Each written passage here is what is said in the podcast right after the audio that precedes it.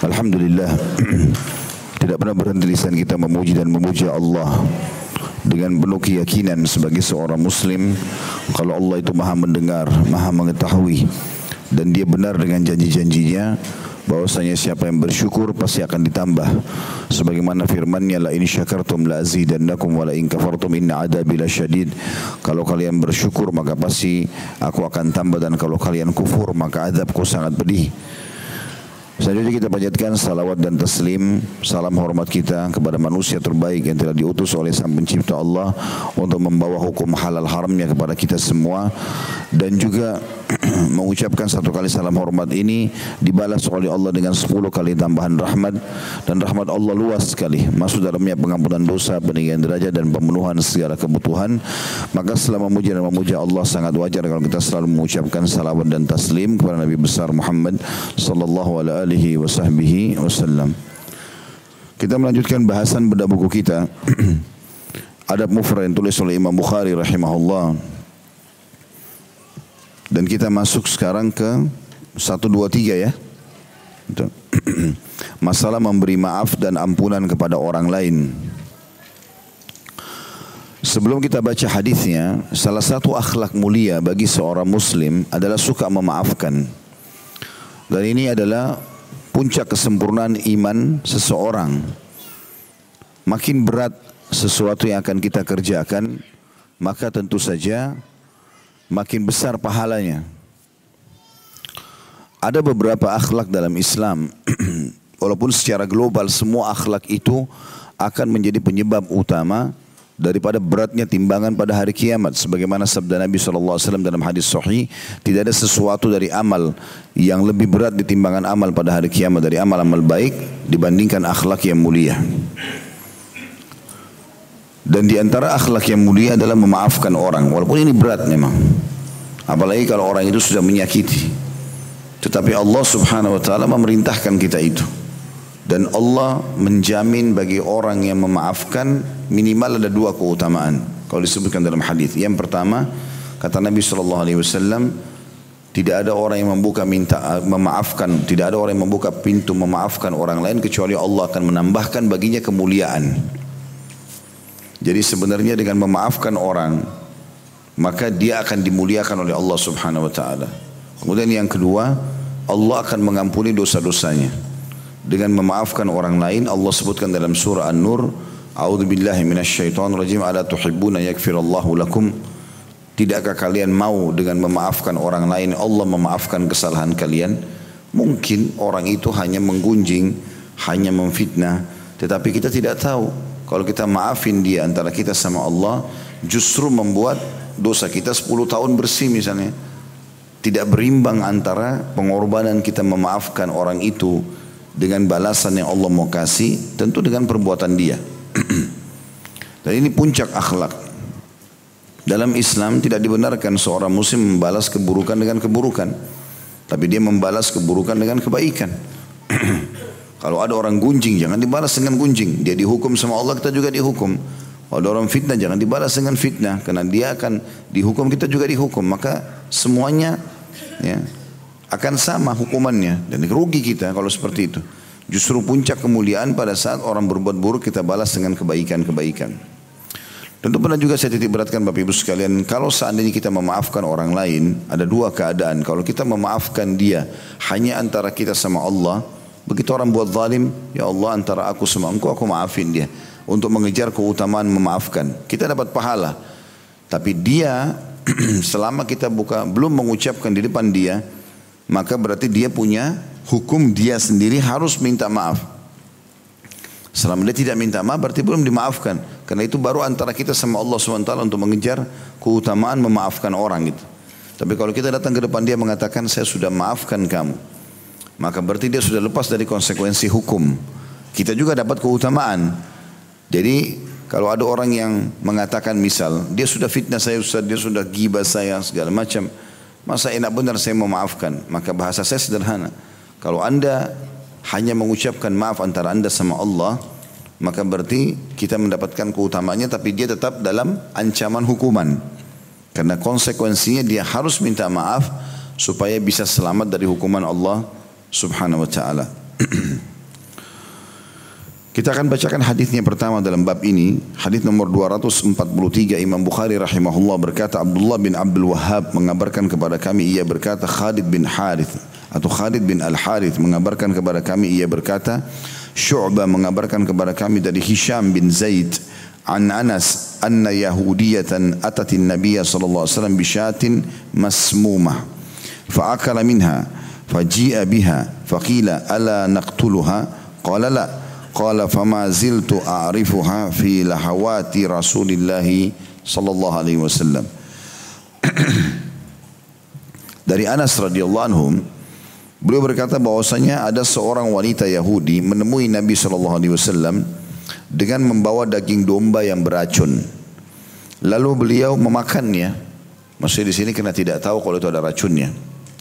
Lalu wanita itu didatangkan lalu dikatakan apakah sebaiknya kita bunuh dia.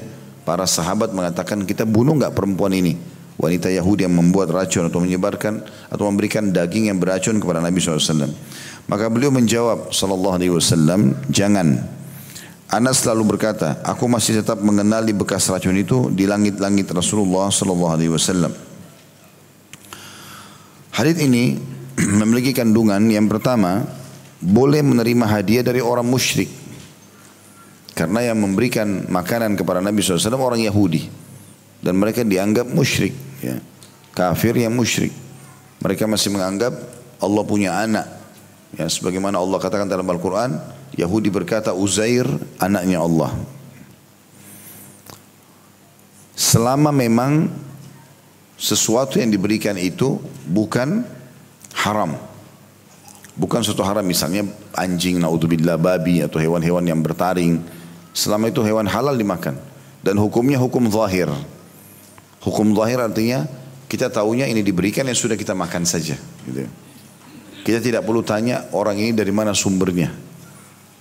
Kita diberikan kita kasih, kita terima selama itu memang dasarnya halal. Makan itu halal dalam Islam. Kecuali kita sudah tahu jelas sumbernya dia misalnya seseorang pencuri atau koruptor atau memang dia kerja di tempat yang haram, kita sudah tahu pasti sumbernya dan dia beli dari uang itu jangan kita makan. Tapi kalau kita tidak tahu maka umum hukumnya tentunya.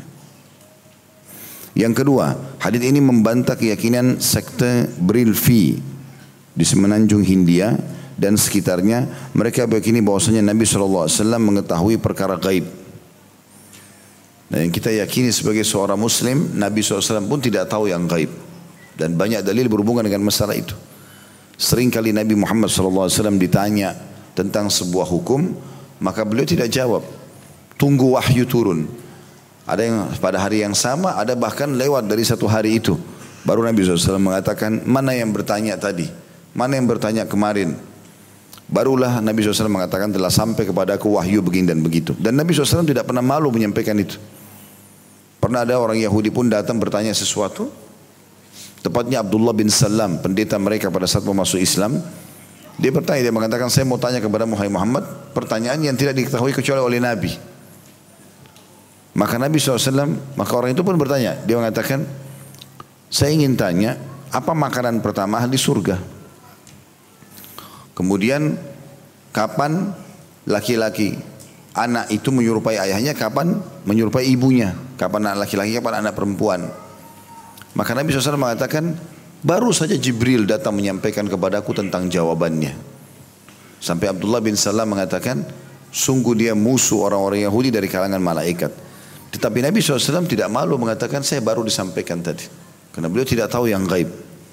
Dalam Al-Quran Allah mengatakan, A'udzubillahi minasyaitonirrajim. Allah suruh Nabi Muhammad SAW ucapkan ini, walau kuntu alamul ghaiba, lastakthartu minal khairi wa mamassani su. Andai saja aku tahu yang gaib, maka tentu saja aku akan memperbanyak amal-amal kebaikan dan juga aku tidak akan ditimpa satu masalah.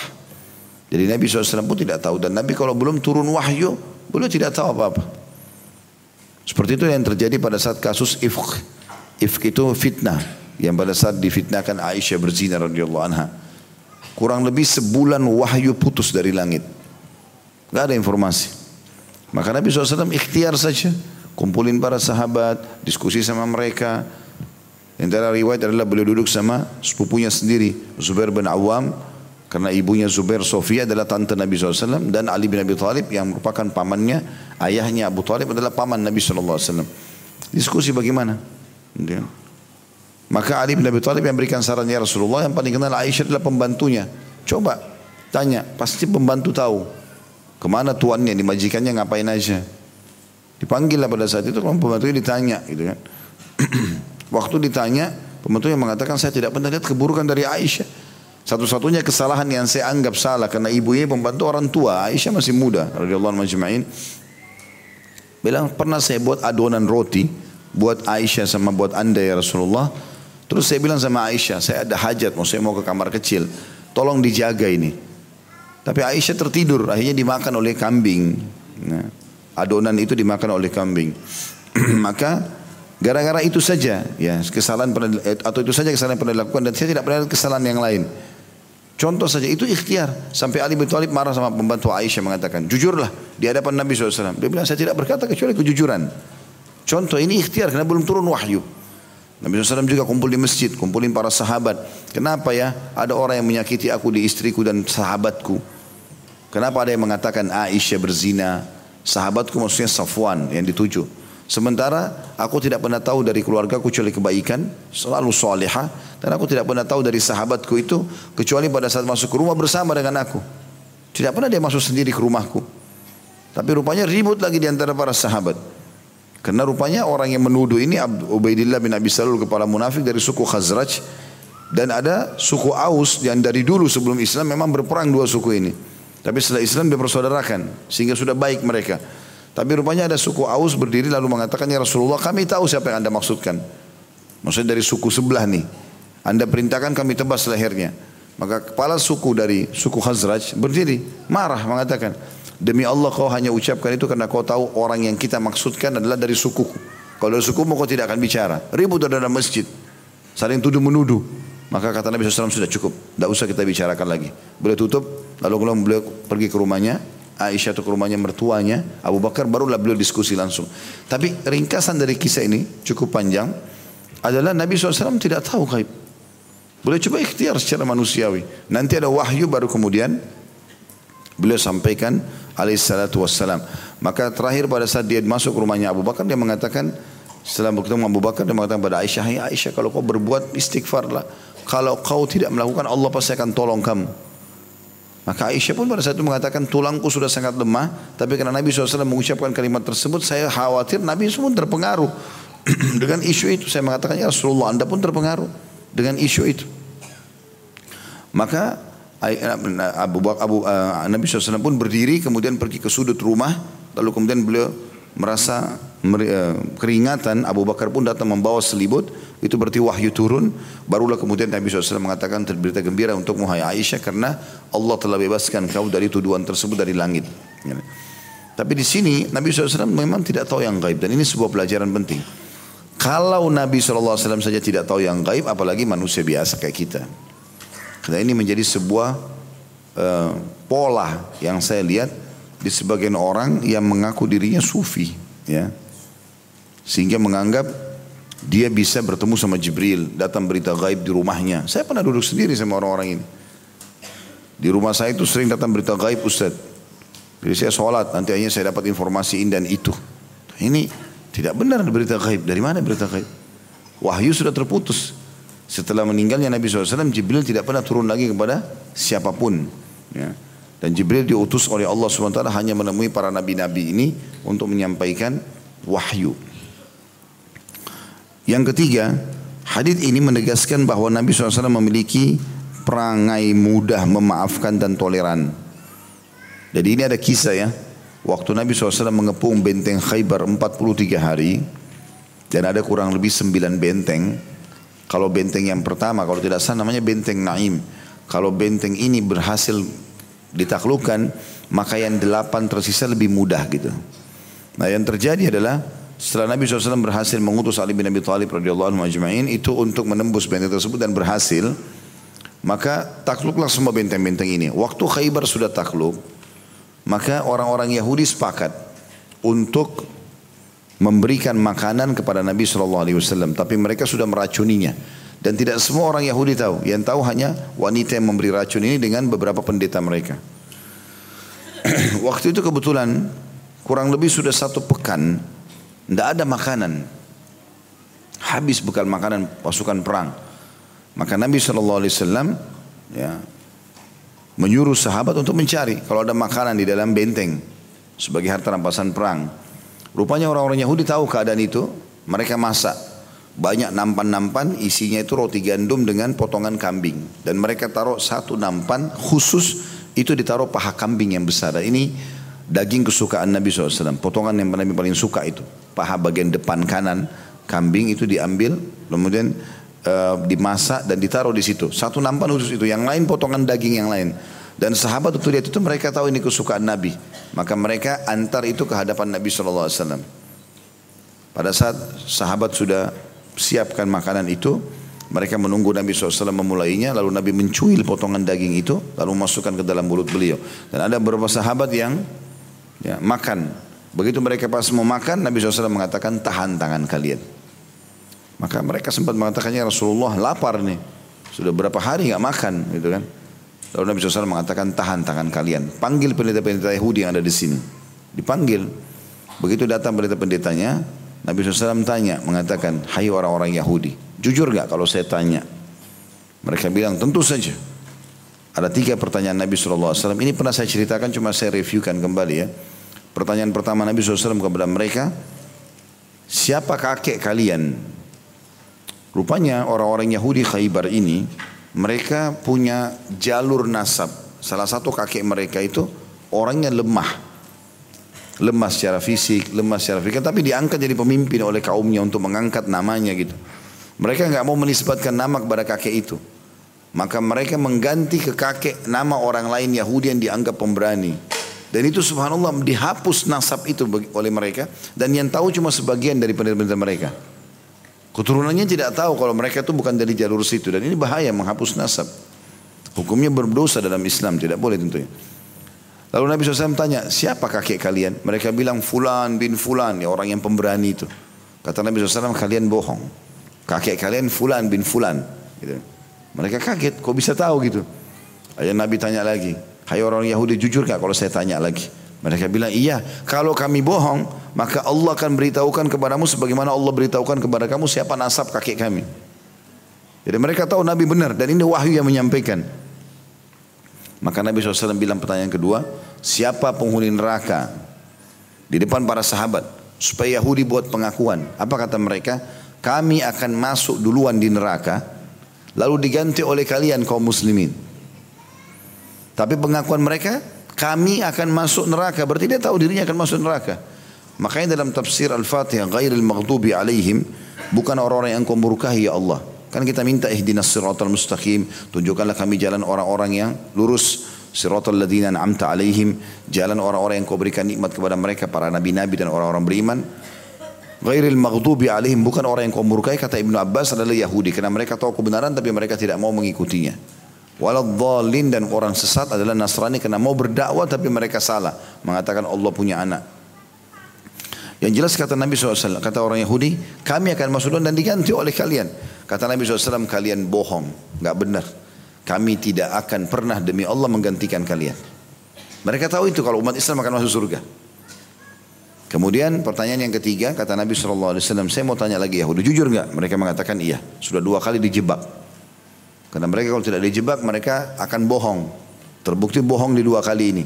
Maka Nabi SAW mengatakan, apakah kalian meletakkan di daging ini racun? Ada racun nggak di daging ini, di makanan ini? Mereka mengatakan iya. Lalu kata Nabi SAW, kenapa kalian lakukan? Mereka bilang, kami ingin membuktikan apa kau benar Nabi atau bukan. Kalau kau Nabi pasti kau tahu itu ada racunnya. Kalau kau hanya raja biasa yang merebut kerajaan kami, kami berharap kau mati dengan racun itu kemudian kembali merebut kerajaan kami. Maka ini tentu jawaban juga ya. Karena Nabi SAW buktinya tahu kalau ada daging, ada racun di daging itu. Berarti betul beliau Nabi gitu. Lalu kata orang-orang Yahudi, dari mana tapi engkau mengetahui kalau kami taruh racun? Nabi SAW angkat potongan daging itu, lalu mengatakan dalam hadis Bukhari, akhbarani hadad yang telah memberitahukan kepadaku tentang adanya racun di daging ini adalah daging ini sendiri. Daging yang sudah dimasak itu bicara sama Nabi. Saya diracuni ya Rasulullah. Dan ini sebuah mukjizat. Kalau teman-teman kembali ke YouTube ada ceramah saya judulnya Kekasihku Rasulullah aku mencintaimu. Khusus membahas tentang masalah uh, siapa Nabi SAW, kemudian keutamaan-keutamaan beliau, serta mujizat-mujizatnya. Di antara mujizat adalah berbicaranya daging ini kepada Nabi alaihi salatu wassalam. Tapi di sini yang kita ambil pelajaran adalah setelah Nabi SAW tahu, ditelusuri siapa yang meletakkan racun, ditemukan seorang wanita Yahudi. Ini bayangkan ya wanita Yahudi ini dalam kancah peperangan. Ini kalau secara hukum udah boleh dibunuh perempuan ini. Karena dia meracuni pemimpin muslimin. Dan di saat peperangan sedang terjadi dan kita menang pada saat itu. Maka ini bisa dihukum mati langsung. Tapi Nabi SAW melihat beliau tidak, beliau ada racun itu. Tapi tidak tidak terlalu berbekas seperti yang dibayangkan. Walaupun ada riwayat yang menjelaskan kalau Nabi SAW mengatakan aku terus merasakan gangguan racun itu seakan-akan memutus urat-uratku. Ibnu Qayyim rahimahullah mengatakan Nabi SAW digabungkan oleh Allah SWT keutamaan pada beliau yaitu meninggal dalam keadaan Nabi dan meninggal dalam keadaan syahid. Karena salah satu penyebab matinya adalah racun itu kan? Tapi Nabi SAW melihat tidak ada pengaruh yang besar pada racun itu maka beliau memaafkan. Tidak mau di, tidak mau orang Yahudi itu dihukum. Dan orang Yahudi itu dihukum mati nanti setelah rupanya di depan Nabi di depan nampan itu ada satu sahabat ikut makan dan dia mati gara-gara racun itu Di situlah baru dieksekusi si Yahudi tadi perempuan ini yang memberikan racun karena sudah ada korbannya. Nah, seperti itulah itu yang dimaksud dengan poin ketiga. Hadis ini menegaskan bahwa Nabi SAW memiliki perangai mudah memaafkan dan toleran. Yang keempat, hadis ini menetapkan mujizat bagi Rasulullah SAW karena beliau selamat dari racun yang mematikan. Dan sebagaimana sudah kita gambarkan tadi. Baik ini kandungan hadis yang ditulis oleh penulis tentunya. Kita sekarang masuk seperti biasa saya akan bedah sendiri hadis ini ya, menjadi beberapa bagian. Dikatakan bahwasanya potongan pertama anna Yahudiyah atatin Nabiya sallallahu alaihi wasallam bisyatin masmumah. Bahwasanya ada seorang wanita Yahudi menemui Nabi SAW dengan membawa daging domba yang beracun. Ya. Ini kata sebagian ulama berarti menandakan Yahudi suka membunuh dengan racun. Salah satu tradisi mereka seperti itu. Ya. Kalau di zaman sekarang mereka juga melakukan hal-hal itu kepada toko-toko yang mereka anggap butuh dihilangkan. Sehingga racun paling gampang, taruh di minuman, di makanan, mati. Orang nggak tahu sebabnya apa. Tiba-tiba saja bermasalah di urat sarafnya segala macam terus meninggal dunia. Dan ini dibongkar secara wahyu, sejarah tidak akan bohong. Apalagi ini wahyu yang sampai kepada kita. Ini bukan terlewatkan begitu saja, tapi memang berarti mereka punya tradisi dalam masalah itu karena mereka pernah melakukan kepada Nabi Sallallahu Alaihi Wasallam. Kemudian ada potongan juga faakala minha. Lalu Nabi Sallallahu Alaihi Wasallam sempat makan. Ini hukum tersendiri tadi sudah kita bilang dan sudah disebutkan dalam kandungan hadis berarti boleh menerima makanan dari orang-orang non Muslim.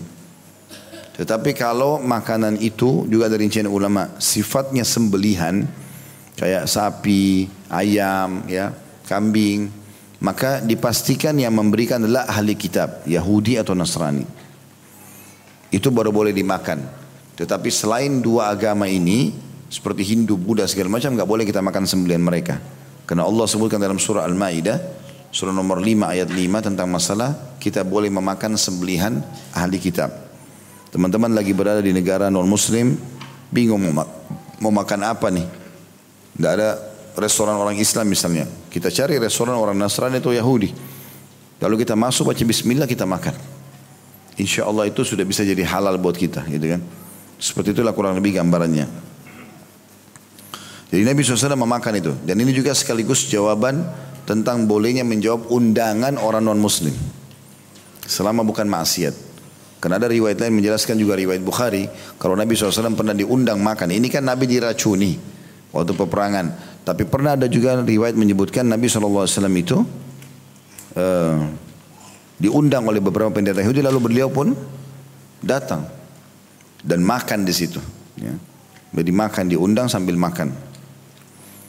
Potongan selanjutnya dikatakan faji'a biha maka didatangkanlah wanita Yahudi tersebut maksudnya ketahuan siapa pelakunya. Berarti sekarang sudah bisa dieksekusi. Dan para sahabat langsung ambil keputusan karena ini dia berbuat sesuatu yang sangat vital berbahaya karena dia uh, meletakkan racun dan bisa mematikan buat Nabi SAW dan sudah menjadi tradisi orang-orang Yahudi membunuh nabi-nabi yang mereka tidak suka. Seperti kasus mereka bunuh dari nabi turunan mereka sendiri dari Bani Israel Nabi Yahya. Nabi Yahya. Ya, anaknya Nabi Zakaria alaihissalam mereka bunuh dan bahkan banyak nabi-nabi dari mereka yang mereka bunuh. Makanya Allah mengatakan dalam Al-Qur'an ya, kenapa kalian membunuh nabi-nabi kalian? Kemudian Potongan selanjutnya adalah waktu sahabat menawarkan kami bunuh ya Rasulullah kata Nabi SAW jangan. Ini juga sebuah hukum sendiri. Karena hukum mati dalam Islam itu kalau seseorang membunuh juga.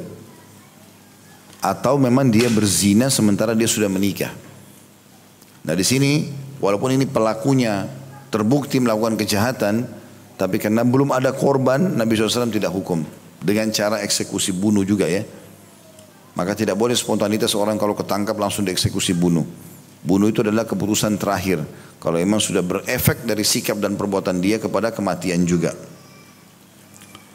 Kemudian potongan terakhir dari hadis adalah qala fama ziltu arifuha fi lahawatin Rasulullah sallallahu alaihi wasallam dan aku masih tetap mengenali bekas racun itu di langit-langit Rasulullah SAW. Sebenarnya ini yang dimaksud adalah langit-langit itu di bagian dalam gusi ya bukan langit-langit rumah. Jadi kalau Nabi SAW ngomong, menurut Anas bin Malik, aku bisa melihat seperti ada bekas racun di langit-langit itu. Ya, mungkin ada luka-luka atau apa ya, seperti itu atau perubahan warna. Itu ada penjelasan kata di bawah situ. Lahawat bentuk jamak daripada al-laha atau anak lidah. Langit-langit mulut atau daging yang tegak lurus yang terletak di atas tenggorokan. Nah, biasanya orang kalau Eh, ada masalah dengan tenggorokan atau daerah mulutnya, maka langit-langit bagian atas itu berwarna putih biasanya. Nah, ada masalah, ada ada apa namanya jamur, ada penyakit itu biasanya kelihatan. Maka Anas bin Malik mengatakan, aku terus melihat, berarti maknanya racun itu berefek sampai sekian lama kepada Nabi SAW karena sampai dia bisa melihat terlihat dari langit-langit Nabi SAW. Tentu langit-langit ini tidak mungkin kelihatan kecuali orang sangat dekat. Karena Anas bin Malik pembantu Nabi SAW. Berarti memang dalam keadaan-keadaan tertentu, ya mungkin Nabi SAW lagi berdiri, dia lagi duduk, maka dari bawah dia bisa melihat misalnya. Dia memberikan gambaran kalau bekas racun itu terlihat. Hadis yang kedua dari Mbak kita ini, hadis nomor 244 kata Imam Bukhari rahimahullah. Muhammad bin Salam mengabarkan kepada kami ia berkata Abu Muawiyah mengabarkan kepada kami ia berkata Hisham mengabarkan kepada kami an Wahb bin Kaisan qal samitu Abdullah bin Zub Abdullah bin Zubair yaqulu ala al-minbar khudil afwa wa'mur bil urfi wa'arid 'anil jahilin qala wallahi ma amara biha an tu'khadha illa min akhlaqin nas wallahi la akhudanna wallahi la akhudannaha minhum ma dari Wahab bin Kaisan ia berkata, aku mendengarkan Abdullah bin Zubair radhiyallahu anhuma, dia dan ayahnya sahabat, berkata di atas mimbar tentang ayat terjemahannya, maafkanlah dan perintahkanlah untuk berbuat baik serta berpalinglah dari orang-orang bodoh. Ia berkata, demi Allah, dia tidak memerintahkan untuk dilaksanakan, melainkan untuk berakhlak kepada manusia. Demi Allah, aku akan melaksanakannya kepada mereka selama aku hidup bersama mereka. Kandungan hadis ini, dalam hadis ini atau dalam hadis di atas terdapat anjuran bersikap adil menghiasi diri dengan akhlak yang terpuji seperti mudah memaafkan kesalahan orang lain, mengajak kepada kebaikan dan berpaling dari orang-orang bodoh dengan bersikap ramah dan meninggalkan membalas kejahatan dengan yang serupa. Kita bedah hadis ini. Abdullah bin Zubair radhiyallahu anhu dia adalah salah satu sahabat yang cukup banyak meriwayatkan hadis. Dikenal dengan ada empat Abdullah. Abdullah bin Abbas, Abdullah bin Umar, Abdullah bin Zubair, ya. Abdullah bin Amr bin As. Ini adalah empat orang sahabat yang disilakan dengan empat abadilah. Maksudnya empat Abdullah yang mereka banyak meriwayatkan hadis. Dan Abdullah bin Zubair ini termasuk sahabat Nabi yang sempat menjadi khalifah walaupun tidak lama ya. Kalau tidak salah cuma sekitar dua tahun. Menjadikan Mekah sebagai ibu kotanya.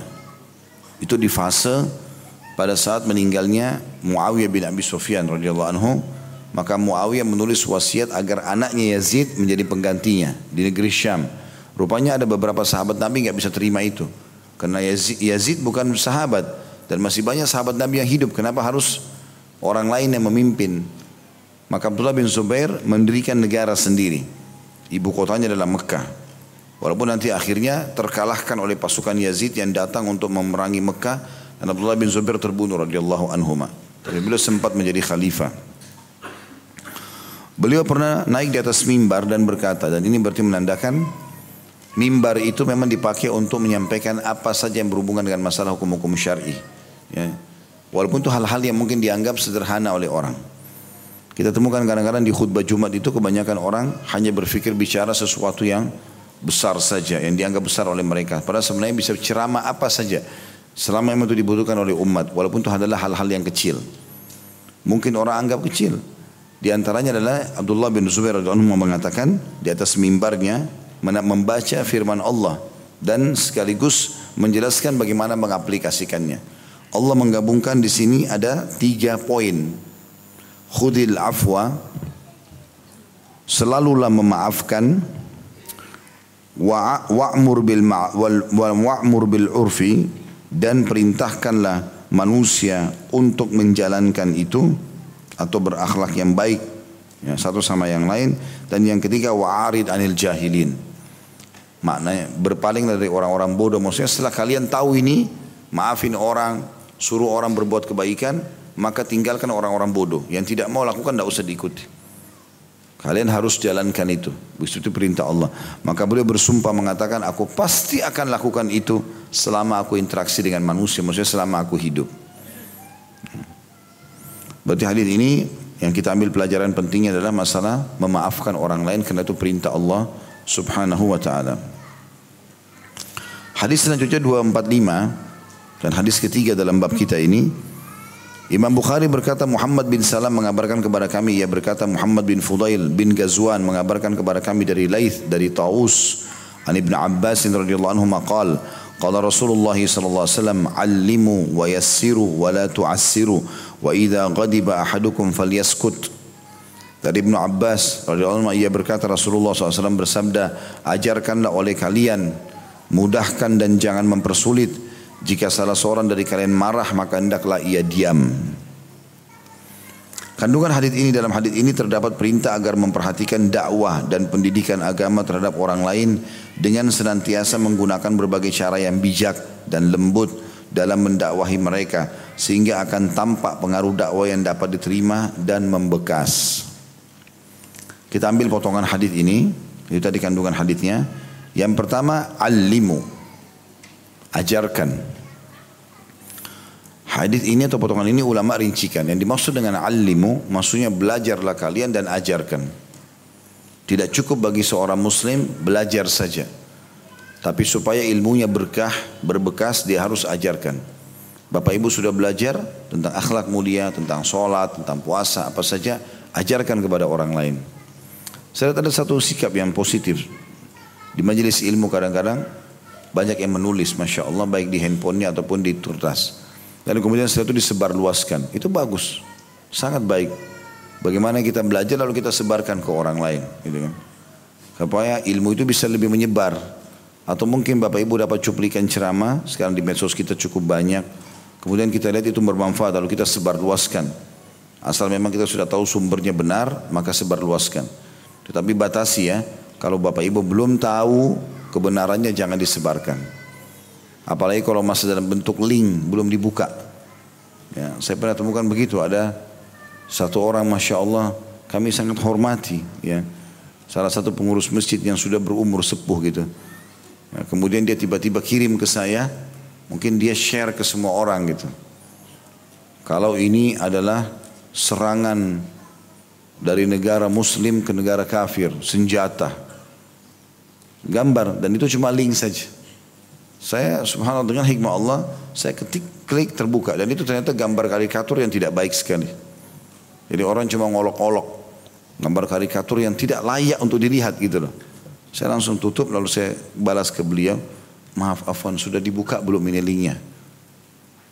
Terus dia tanya kenapa Ustaz? Coba dibuka dulu. Begitu dia buka langsung dia bilang astagfirullah Ustaz saya tidak tahu. Nah makanya harus dicek dulu sebelum disebarluaskan. Kecuali kalau kita sudah baca, udah cross check benar, baru kita sebarkan itu benar. Oh ini benar, ini bagus nih. Kayak sekarang kan menjelang 10 awal bulan Zulhijjah nih, mulai besok banyak sekali ceramah-ceramah masalah itu, banyak tulisan, sebarluaskan. Baca dulu tapi. Ya. Kemudian kita tahu, oh iya ini. Karena kan juga Allah melarang kita, kabura maktan indallah malah tafa'alun. Berat di sisi Allah kalau kalian cuma mengucapkan juga tidak mengamalkan gitu kan. Maka kita baca supaya juga kita termotivasi kerjakan baru kemudian kita mengajarkan kepada orang lain. Intinya teman-teman, kalau ilmu itu kita ambil dan kita amalkan hanya bermanfaat buat diri kita sendiri. Tapi kalau kita ambil, kita amalkan, lalu kita ajarkan, berarti kita akan mendapatkan ekstra pahala dari amal itu. Mungkin hanya karena masalah salam saja. Tapi ada seribu orang yang amalkan salam itu. Kita panen pahala daripada cuma kita sendiri satu pahala, kita akan panen seribu satu pahala. Seribu orang lain kita juga satu misalnya. Maka coba sebar luaskan, itu perintahnya. Kemudian yang kedua, siru wala tu'assiru.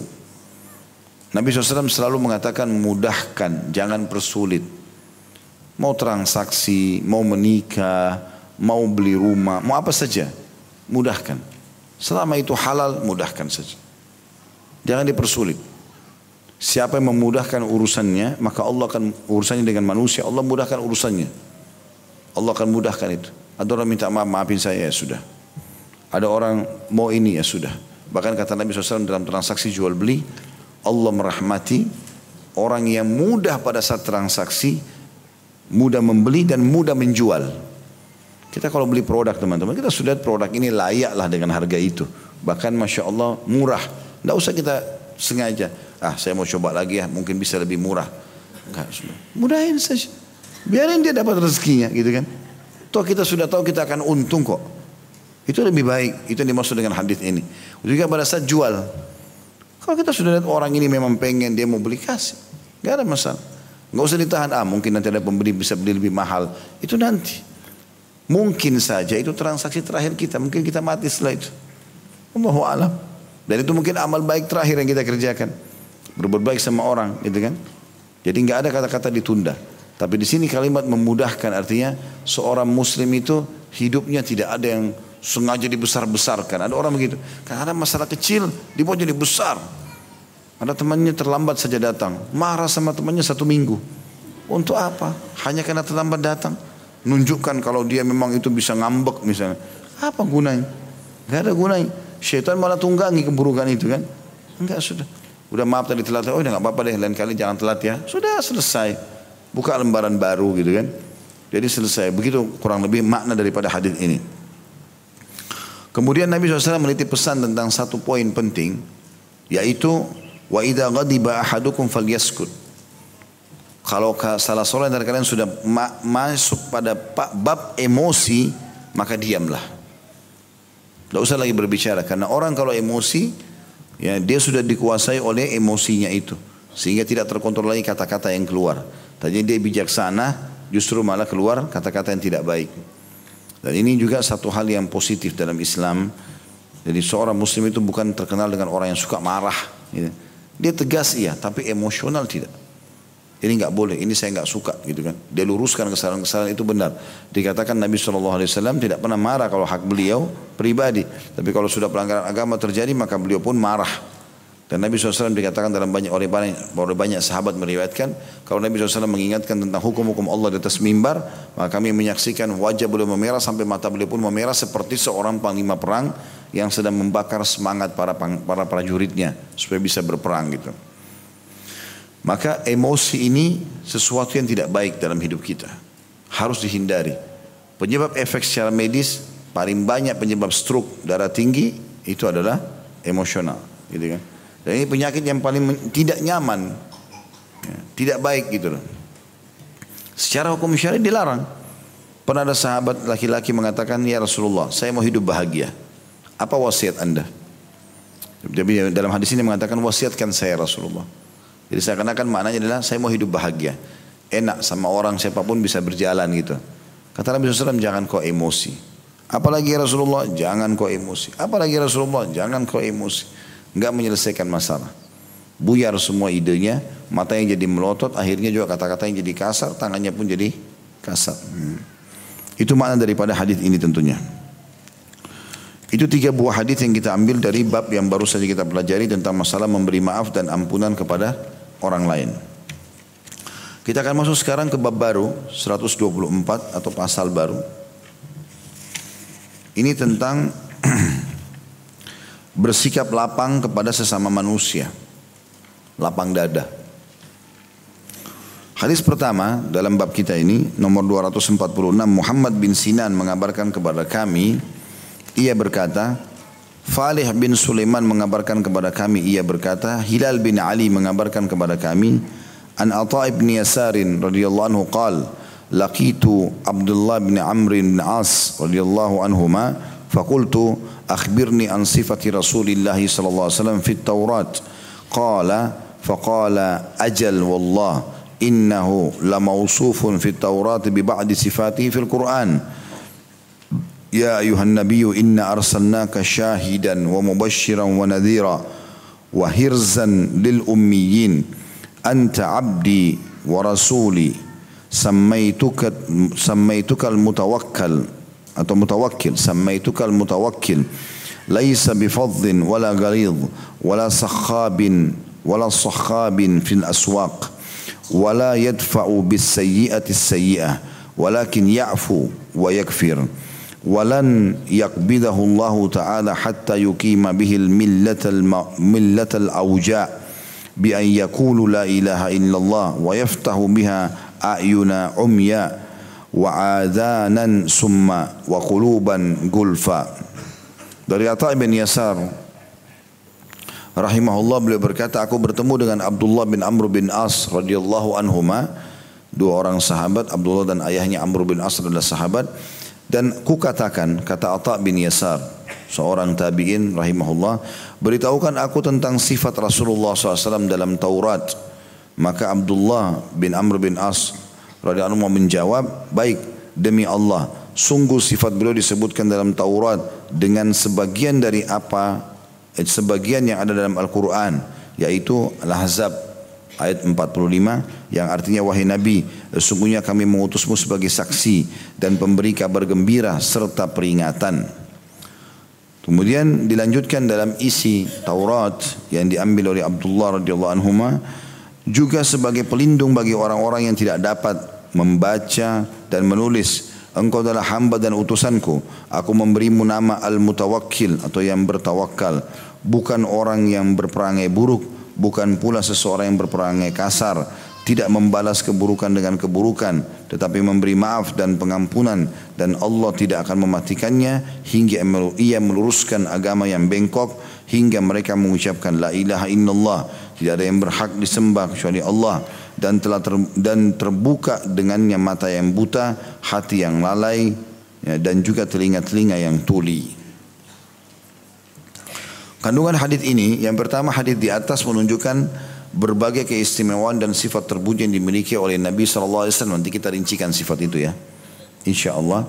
Yang kedua hadis di atas merupakan dalil bahwa sifat terpuji yang dimiliki oleh Nabi SAW juga tercantum dalam berbagai kitab samawi. Kita bedah sekarang seperti apa isi hadis ini. Atta bin Yasar rahimahullah seorang tabi'in bertanya kepada gurunya Abdullah bin Amr bin As radhiyallahu anhu dan ini juga pelajaran tersendiri. Kalau seseorang membutuhkan pertanyaan, dia tanyakan kepada ahlinya. Dan ini seorang murid bertanya kepada gurunya. Tabi'in bertanya kepada seorang sahabat yang dianggap memang ahli di bidang itu. Karena Allah mengatakan dalam Al-Quran, A'udhu billahi minasyaitan rajim, fas'alu ahla dzikri in kuntum la ta'lamun. Tanyalah kepada orang yang faham kalau kalian tidak mengetahui masalah itu. Pertanyaannya adalah, beritahukan aku tentang sifat Rasulullah SAW dalam Taurat. Ada enggak pernah Nabi sampaikan dalam Taurat itu ada nama kalau disebut? Saya pengen tahu. Gitu. Maka Abdullah bertanya, baik demi Allah. Maksudnya, ya saya akan ceritakan sama kamu dan demi Allah apa yang saya sampaikan benar. Itu makna baik demi Allah. Ya. Sungguh sifat beliau disebutkan dalam Taurat dengan sebagian apa yang ada dalam Al-Quran. Maksudnya sejalan antara ayat-ayat yang dalam Taurat juga disebutkan dalam Al-Quran. Untuk membuktikan memang ini Nabi yang benar. Bunyinya adalah wahai Nabi, sungguhnya kami mengutusmu sebagai saksi. Apa maknanya saksi? Saksi terhadap seluruh nabi-nabi dan rasul yang datang sebelum beliau dan kitab-kitab yang pernah turun.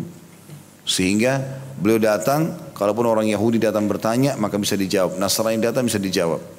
Dan tentu yang dimaksud di sini Yahudi Nasrani karena memang mereka orang-orang yang beriman kepada nabi-nabi dan rasul. Sehingga mudah untuk mendakwahi mereka sebenarnya dibandingkan dengan orang yang belum beriman.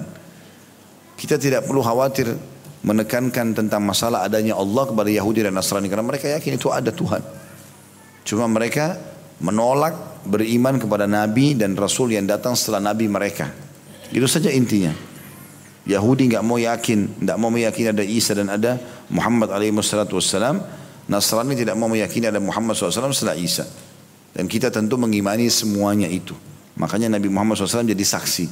Saya ini betul-betul pelengkap loh dari nabi-nabi sebelumnya gitu. Makanya Nabi SAW mengatakan sungguhnya perumpamaan aku dengan nabi-nabi sebelumku itu seperti bangunan yang dibangun dengan rapi. Tinggal dan orang-orang keliling memutari bangunan tersebut dan mereka kagum-kagum dengan bangunan itu. Tinggal ada satu batu bata yang belum ditaruh dan kita, dan mereka mengatakan andai saja batu bata itu ditaruh ya maka sempurnalah bangunan ini. Kata Nabi SAW, akulah satu batu bata itu. Dan aku penutup para nabi dan rasul. Jadi apa yang Nabi SAW ajarkan bahwa ini bukan sesuatu yang baru. Sudah ada nabi-nabi sebelumnya mengajarkan dan semua nabi-nabi agamanya cuma satu Islam. Tidak ada agama lain, tidak ada agama Yahudi, tidak ada agama Nasrani. Agama Islam, semua nabi-nabi begitu. Ya, gitu. Maka Nabi SAW datang melengkapkan saja itu. Yang berbeda adalah syariatnya, hukum-hukumnya. Allah mengubah dan menambahkan serta mengulangi semaunya. Semua Allah subhanahu wa ta'ala dengan kemahakuasaannya tentunya. Jadi apa yang ada dalam Taurat mungkin tidak ada dalam Injil. Atau mungkin ditambahkan atau dihapuskan. Itu juga yang dalam Al-Quran. Maka itu dimaksud dengan kalimat ini menjadi saksi dan pemberi kabar gembira maksudnya bagi orang-orang beriman karena orang-orang beriman ya itu mendapatkan kabar gembira dengan kepatuhan mereka. Mendapatkan kabar gembira dengan kepatuhan mereka ya. Jadi misalnya orang sholat dapat ini orang puasa dapat ini itu namanya berita gembira.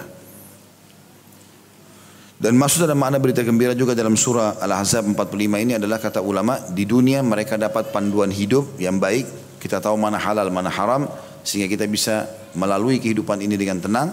Kemudian di akhirat juga begitu kita, begitu kita meninggal kita akan dapat ya, surga yang merupakan kehidupan lebih baik lagi daripada kehidupan dunia ini.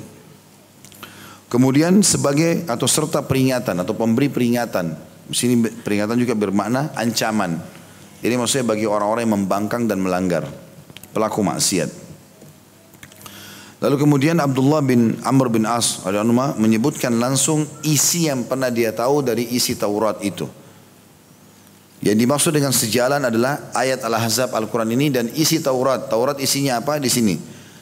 Allah berfirman di dalam Taurat ya, juga sebagai pelindung bagi orang-orang yang tidak dapat membaca dan menulis. Maksudnya ini sifat Nabi Muhammad sallallahu alaihi wasallam. Beliau sengaja diutus oleh Allah SWT tidak, tidak bisa baca dan tulis untuk memberikan gambaran itu bagian daripada ilmu iya tetapi bukan berarti dengan tidak bisa baca dan bisa berarti dia bodoh enggak Nabi Muhammad SAW sangat cerdas tapi Allah SWT melindungi beliau dari tuduhan-tuduhan beliau tidak bisa baca dan tulis ini dengan hikmah ilahi tentunya karena dengan keadaan tidak bisa baca tulis saja orang-orang Yahudi masih sebarin isu mengatakan Muhammad mengarang-arang isi Al-Quran mencomot-comot ayat Taurat lalu kemudian meletakkan lalu mengatakan ini kitab dari langit dan Allah membantah itu dengan sifat Nabi SAW Nabi ummi. Nabi yang buta huruf. Kalau orang buta huruf bagaimana caranya comot-comot ayat. Lalu susun. Itu nggak mungkin. Sampai Nabi SAW punya juru tulis sendiri. Semua wahyu ini ditulis oleh juru tulis Nabi SAW. Dan banyak juru tulisnya.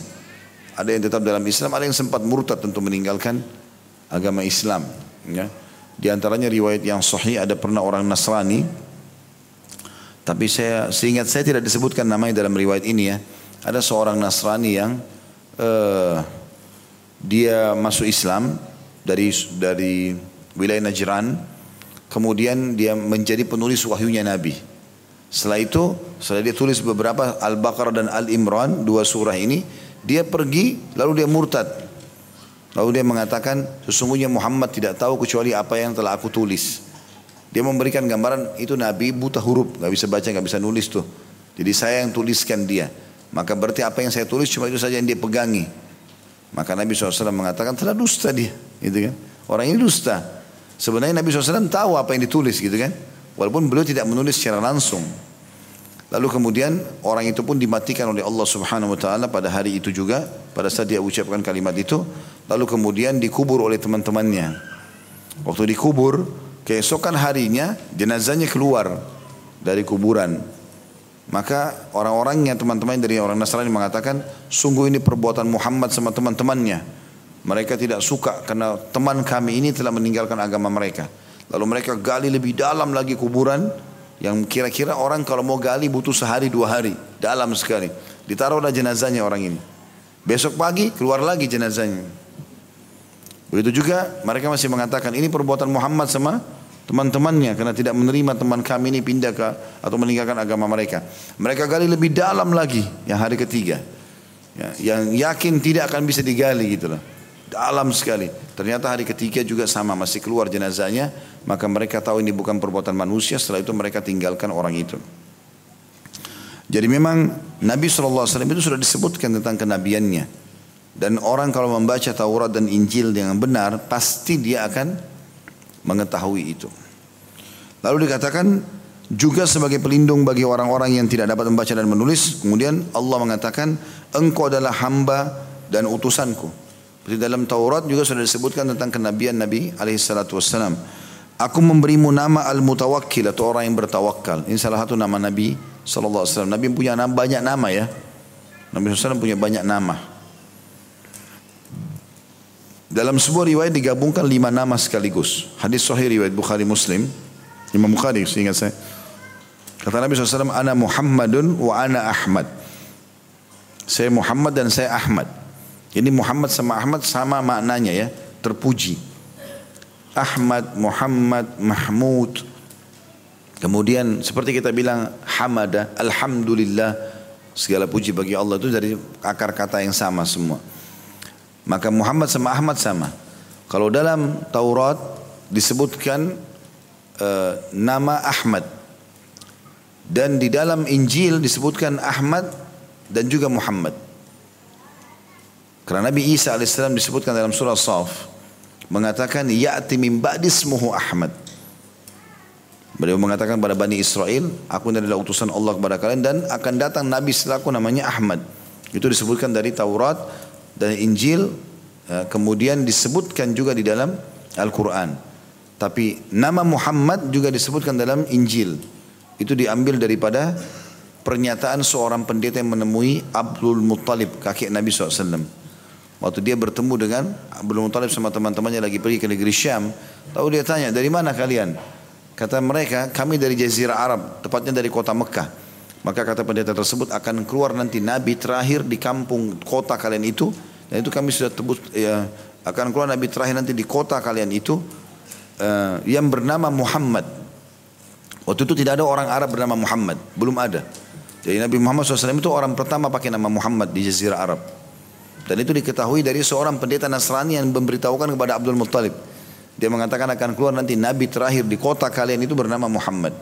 Maka Abdul Muttalib sama teman-temannya ini, kakek Nabi SAW dan teman-temannya bertekad siapa pun antara mereka yang dikaruniai anak atau cucu pada saat pulang ke Mekah mau dinamakan Muhammad. Maka yang pertama kali dapat cucu adalah Abdul Muttalib dan dia menamakan Nabi SAW dengan Muhammad. Yaitu Nabi SAW lahir, lahir dalam kondisi tali pusatnya sudah tidak ada. Dia lahir dalam kondisi terkhitan. Nabi SAW waktu lahir itu tangannya menengadah ke langit seperti orang yang mau berdoa. Jadi banyak kalimat ibunya melahirkan tanpa sulit gitu kan. Banyak keutamaan-keutamaan yang dapatkan. Maka Abdul Muttalib pun menggendongi depan Ka'bah sambil mengatakan cucuku ini akan punya kedudukan dan aku memberikan nama Muhammad. Karena mengambil nama dari tadi itu ya pendeta yang mengatakan masalah itu. Jadi ini ada lima nama. Yang pertama Muhammad dan Ahmad. Ya ini satu dan dua. Kemudian Nabi SAW mengatakan wa ana mahi. Mahi ini maknanya adalah penghapus. Dan beliau jelaskan, alladhi yamhu, ya alladhi yamhu Allah biyasyirk. Yang denganku Allah menghapus kesyirikan. Makanya beliau bernama penghapus kesyirikan ini atau al-mahi. Kemudian beliau mengatakan dan ana wa ana hashir dan saya juga hashir. Siapa itu hashir? Apa maknanya beliau jelaskan? Alladhi yuhsyarun nasu baina yaday yang akan dibangkitkan nanti manusia pada hari kiamat setelah aku dibangkitkan. Karena beliau juga jelaskan dalam hadis lain, akulah orang yang paling pertama terbelah kuburannya, kemudian dibangkitkan pada hari kiamat. Baru kemudian manusia yang lain menyusul. Maka nama beliau adalah Al-Hashir. Ini makna yang keempat, nama yang keempat ya. Muhammad Ahmad, kemudian tadi Mahi dan Hashir. Yang kelima adalah Aqib. Aqib. Dan beliau jelaskan, Aqib itu artinya Alladillah Nabiya Ba'di. Yang tidak ada Nabi setelahku. Akib artinya penghulung ya tidak ada nabi lagi setelah beliau. Beliau juga punya nama Al-Mutawakkil ini. Sebagaimana disebutkan dalam hadis ini. Nama lain Nabi SAW Al-Mutawakkil. Artinya orang yang luar biasa pasrahnya kepada Allah. Orang yang sangat bertawakal kepada Allah. Lalu kemudian dikatakan bukan orang yang berperangai buruk. Jadi Nabi SAW punya perangai, akhlak, semuanya baik. Nggak ada keburukan. Sampai waktu Aisyah ditanya radhiyallahu anha istri Nabi SAW, bagaimana akhlaknya Nabi? Kami ingin tahu karena anda ini istrinya. Maka kata Aisyah, karena khuluquhul Quran. Akhlaknya Nabi susah digambarkan. Saya cuma bisa bilang seperti Al-Quran. Bagaimana kalian temukan Al-Quran? Sangat indah, penuh dengan panduan-panduan dan perintah dan juga larangan Allah. Begitulah Nabi SAW. Al-Quran itu kalau dibaca menambah ilmu. Kalau disimpan pun cukup untuk memuliakan. Diamalkan akan punya panduan hidup. Begitulah orang kalau bermuamalah dengan Nabi SAW. Semua hidupnya kebahagiaan, ketentraman, kesabaran. Semuanya kebaikan. Bukan pula seseorang yang berpengangai kasar. Jadi saya pernah jelaskan perbedaan antara kasar sama tegas. Kasar nggak boleh. Kasar itu sudah luar biasa sampai pada tidak bisa mengontrol kata-kata yang keluar dan melakukan banyak hal-hal yang buruk ya. Mungkin sudah sampai pada tingkat ya melakukan perbuatan-perbuatan yang keluar daripada akhlak yang mulia. Mungkin itu tidak perlu dirincikan tentunya. Bapak Ibu sudah tahu. Tetapi kalau tegas boleh, saya tidak suka ini, saya suka begini, kamu harus begini. Misalnya orang tua bilang sama anaknya, suami bilang sama istrinya, itu dibolehkan atau atasan pada bawahnya, tegas boleh. Bagian daripada syariat adalah tegas. Kita boleh berlemah lembut tapi diikuti dengan ketegasan. Kapan kita harus tegas? Ini nggak boleh ya tidak tegas. Tapi itu bukan berarti seseorang kasar. Karena kasar itu pasti tutur katanya tidak baik. Tatapan matanya juga jadi tidak baik. Tangannya jadi tidak baik. Kaki tidak baik dan seterusnya. Kemudian tidak membalas keburukan dengan keburukan. Ini tadi di awal kita sebutkan. Ini salah satu ciri Nabi SAW. Tidak pernah beliau balas keburukan orang dengan keburukan yang sama. Karena saya sudah bilang, jelas pelanggaran itu akan dihukum oleh Allah. Kapan dia buat dia dihukum, kapan kita balas yang sama kita juga dihukum. Masih ingat pernah saya jelaskan hadis Nabi SAW, kalau dua orang bertengkar, dua orang ribut, maka murka Allah datang kepada yang memulainya. Siapa penyebabnya nih? Dia mulai, maka murka Allah datang. Dan yang diam, rivalnya akan datang akan dapat rahmat Allah sampai dia membalas. Kalau sudah membalas dua-duanya kena murka. Makanya pada saya bilang tidak ada dalam Islam itu bertengkar-tengkar ini tidak usah. Tinggalkan saja sudah selesai.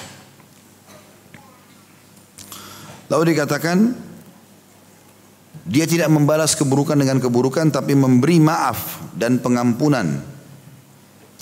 Dan ini berarti sifat Nabi SAW akhlak yang mulia yang sedang jadi saksi bahasan kita adalah memaafkan orang. Dan Allah tidak akan mematikannya hingga ia meluruskan agama yang bengkok hingga mereka mengucapkan la ilaha illallah. Tidak ada Tuhan yang berhak disembah selain Allah. Semua dakwah nabi-nabi sama. La ilaha illallah. Enggak ada dakwah baru. Dari Nabi Adam AS menanamkan kepada anak cucunya sampai Nabi Muhammad AS semua dakwanya sama. Kalau kita baca surah Al-Qasas, ya, surah Al-Anbiya dalam Al-Quran ya. Ini menceritakan dan banyak surah-surah yang lain ada surah Ibrahim, surah Yunus, surah Yusuf. Ini menceritakan tentang kisah para nabi-nabi Allah. Nah kisah-kisah mereka ini kalau kita lihat mereka memang memiliki dakwah yang sama.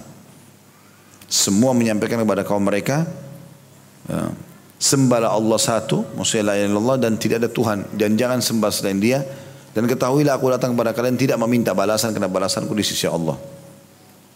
Maka ini semua dakwah para nabi-nabi. Nah pada saat manusia sudah mulai menyimpang dari itu, sudah mulailah orang-orang Yahudi mengatakan Uzair anaknya Allah, sudah mulai Nasrani mengatakan Isa anak Allah.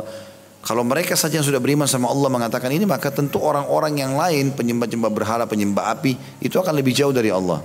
Di saat itulah Allah SWT mengutus Nabi Muhammad SAW mengembalikan mereka kepada real kalimat tauhid itu tentang la ilaha illallah. Tentu kalimat ini kalimat yang membawa pada kebahagiaan teman-teman sekalian ya.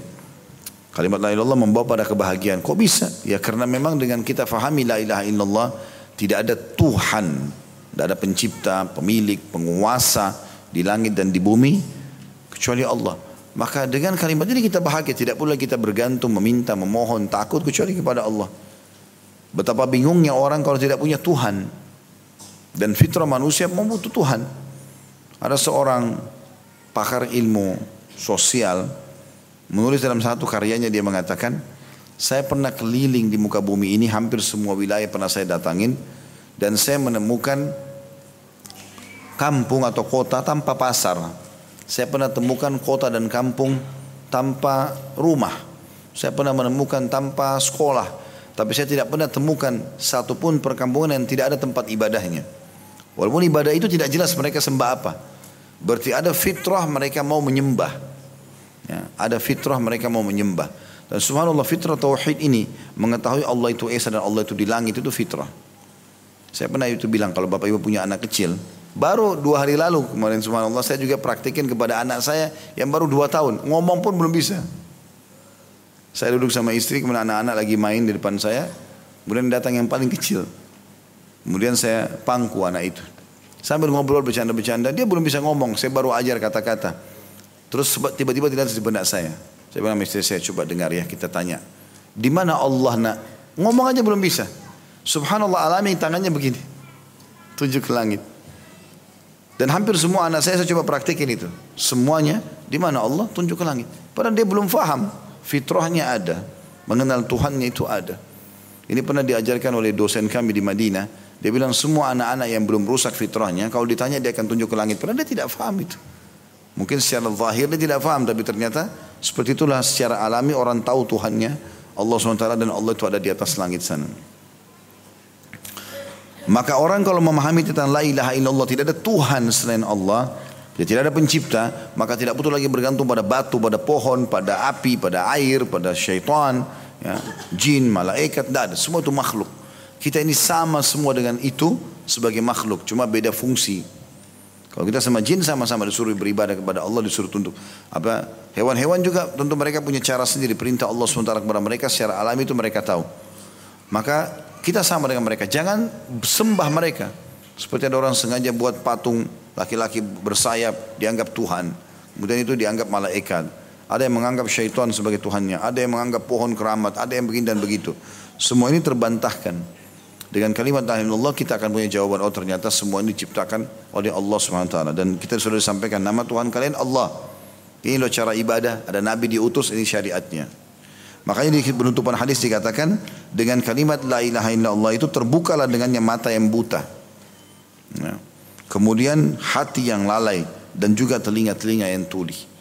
Jadi akhirnya difaham oh ternyata seperti ini. Hadis selanjutnya nomor 247 Imam Bukhari berkata rahimahullah masih di bab yang sama tentunya. Masalah bersikap lapang dada kepada sesama manusia ya.